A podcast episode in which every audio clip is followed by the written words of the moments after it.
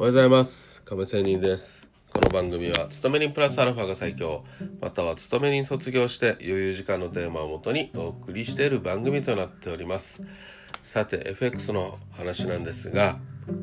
ホワイトナイトという話をしたいと思います。さて、え窮地を救ってくれるホワイトナイト白馬の騎士という言葉は企業の合併とか買収 M&A でよく使われることから馴染みのある言葉とはなっております。しかし相場をやっている当事者としてホワイトナイトの登場を期待するようになったらもうその相場はすでに負けていると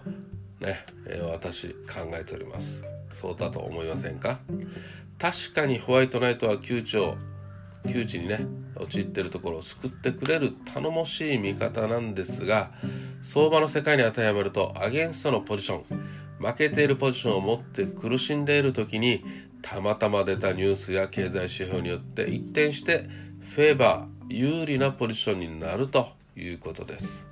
そんなこともたまにはありますがしかしそれは偶然救われたに過ぎずすでにポジションが大きくアゲンストになってからまあ、ホワイトナイトの登場を期待するようになっても、まあ、相場は冷血です。冷徹です。窮地の時の頼もしい見方はまず現れないと考えておくべしょう。置くべきでしょう。しっかりこれもね私もうやられやられてきた私だからこそ言えます。もし出たとしてももう自分がねもうダメだ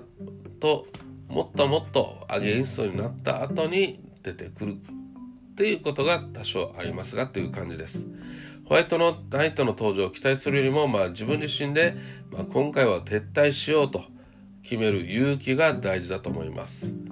加えて頭を冷やすために休むという勇気が必要です。ホワイトナイトに期待せずしっかり自分で、えー、損切りしましょうという話でした。それでは今週も生き残っていきましょう。また明日。See you.